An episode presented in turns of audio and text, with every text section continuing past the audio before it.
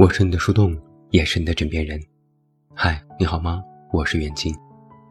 那在今天晚上的节目当中，远近为你送上的这篇文章来自 What You Need，题目叫做《谁不想遇到一位完成体恋人呢？》最近疫情，居家办公的人变多了。我抱着电脑跑到公寓楼下的工区，冲了杯咖啡，便开始码字。坐在我对面的是一对情侣，女生在打电话沟通工作，男生则拿着一只保温杯忙前忙后。等女友终于挂了电话，他赶紧递去保温杯，喝水喝水，赶紧喝水。女友摇头说不，他坚决要给，女友只好扭开保温杯喝了一口，还不小心洒了一身。男生脱口而出：“你看，我就知道会这样。”然后，谁也不让着谁，开始拌嘴。我心想，好窒息哦。我把脸躲在电脑后面，以免表情过于明显。这不就是传说中的爹系恋人吗？一天到晚都在唠叨，犯点小错都要挨骂。还没来得及心疼女生，两分钟后，她靠在男友肩上，看着他的电脑屏幕傻笑。有时候你也不能理解身边恋爱的朋友，他都这样了，你怎么能和他在一起这么久呢？问出这个问题的时候，我们以为自己是在 cosplay 恋综观察室的嘉宾，凭借上帝视角便可以肆无忌惮地下结论。所有不适合的情侣，每一双旁观者的眼睛都是证据。但是看过恋综的人都知道，嘉宾的打脸。一般来的也很快，所以在那天我就很快发现，男生和女友用的是同款的蓝色手机壳，男生的手机壁纸是两个人的对脸自拍。男生在女友抬起头的十几秒空隙里，在手掌心呵气、搓热，捂住自己的肩头，好让他靠下来的时候，脸触碰到的是微暖的温度。时至入冬。我起了一身的鸡皮疙瘩。那天办公到黄昏时分，我收拾电脑准备去吃饭，刚好女生要站起来，可能坐太久了，她站不太稳，一个后仰几乎要磕到墙上。结果男生的手掌准时出现，一把护住了她的后脑勺。你看你，磕磕绊绊的。那一瞬间，女生没磕到。我倒是又磕到了。我一边离去，脑补着他们相恋的时长，一年、三年，还是五年以上。热恋期，他们也会被对方的一个眼神、一句晚安牵动神经吧。在每次报到手机显示电量不足的电话粥里，拖拉着你先挂还是我先挂的幼稚的问题。被新鲜感包裹着的感觉一定很好，直至爆发矛盾。男生惊讶地发现女友的粗心大意，女生也察觉男生的唠叨和嘲讽难以忍受。两个刀子嘴豆腐心的人，你来我往，一定也赌气地提过分手吧。到了某个下午，女生照旧打工作电话，打到嗓子沙哑，挂电话时发现保温杯不见了。男生想换掉手机壁纸，却看着那张怼脸自拍发了很久的呆。他们又走到一起了。我不是恋综嘉宾，也没有上帝视角，但是我敢大胆的推测，每一对被身边人质疑过怎么能跟他在一起这么久的情侣，一定在脑海里演练过这套剧情。有些时候。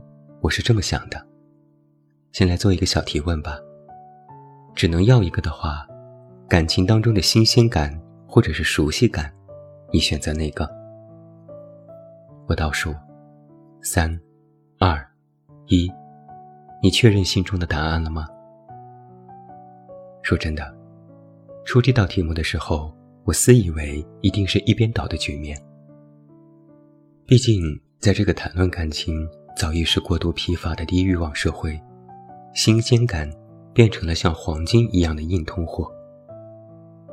见面的餐厅要新鲜，约会的项目要新鲜，互联网一直将一大堆划不完的新鲜的人推搡到我们的眼前。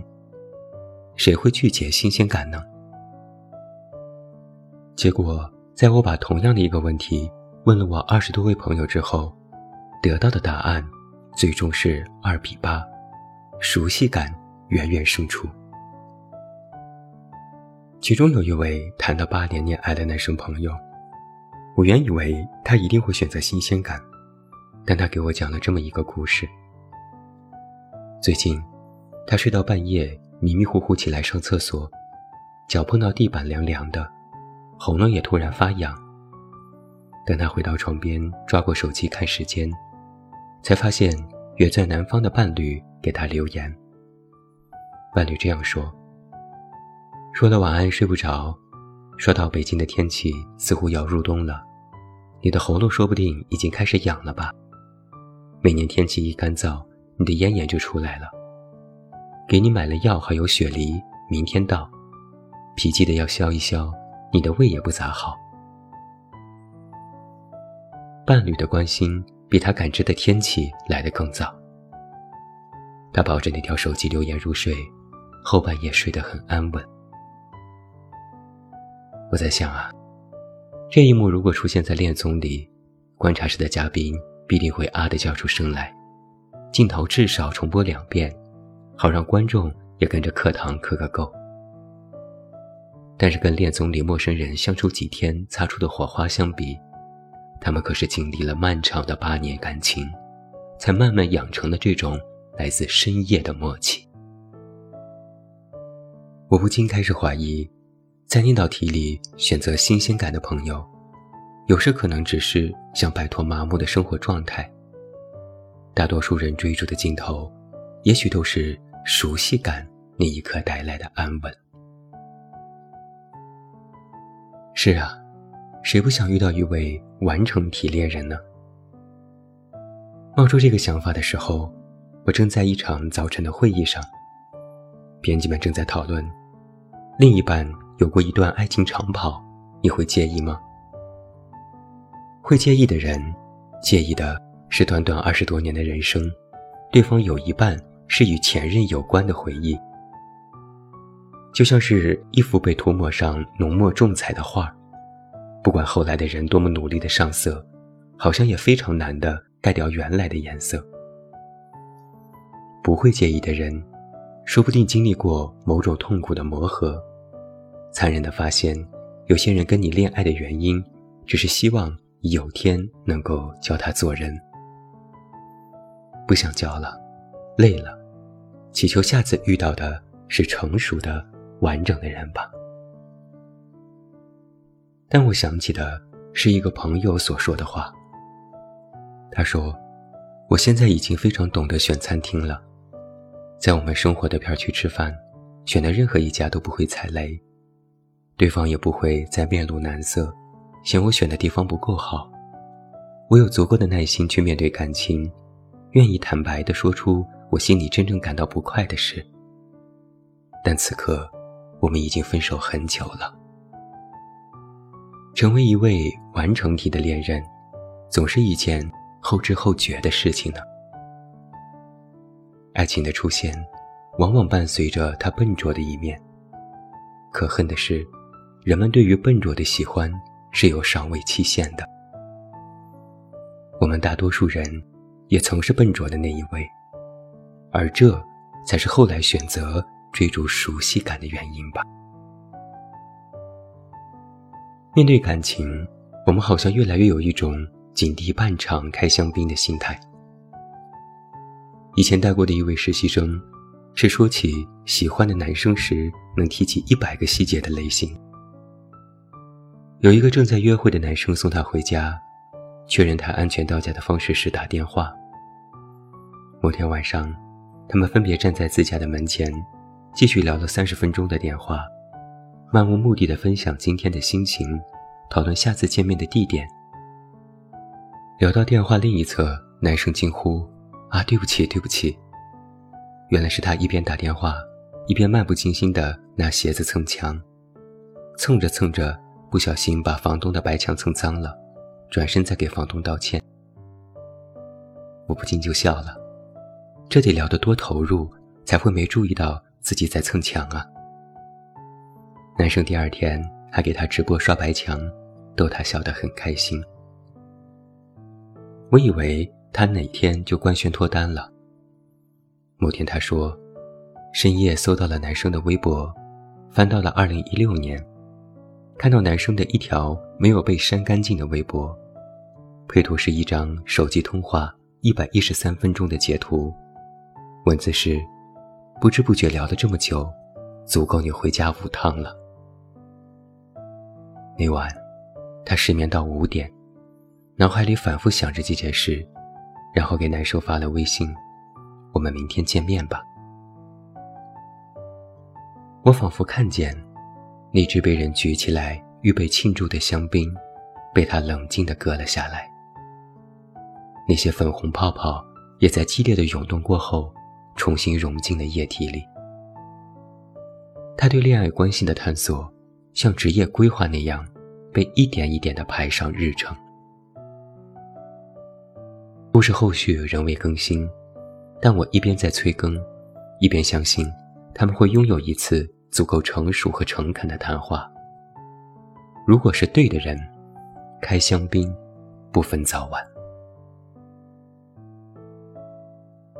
最近我在看野千鹤子的书，他在书里写了这样的一段话：恋爱，绝不是死死捍卫自我界限的游戏。而是通过狠狠品味与自己不同的他人的反应，同时了解自己和他人的过程。而在此过程当中，我们也能够确认他人与自己存在绝对的隔绝，我们永远无法拥有或控制他人。我们不能一边享受着完成体恋人带来的好处，一边否认他们曾经笨拙的过去，然后捍卫自己所谓的界限。能够遇到很好的人，是因为谈过的恋爱，无论好坏，都让我们在慢慢的变得完整吧。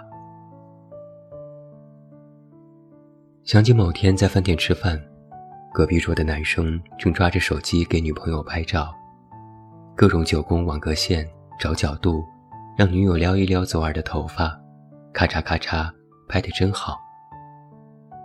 女生接过手机，逐张翻看。看起来很满意，笑着问他是从哪里学的。男生战术喝水，漫不经心地说：“小红书啊，抖音啊，现在哪都有这种教程了。”他转过头来，发觉我在盯着他看，两个人忽然都笑了笑。我点点头，表示懂你意思。感情嘛，前人栽树。后人也可能继续栽树，心照不宣罢了。我是你的树洞，也是你的枕边人。关注公众微信“远近”，找到我。我是远近，晚安。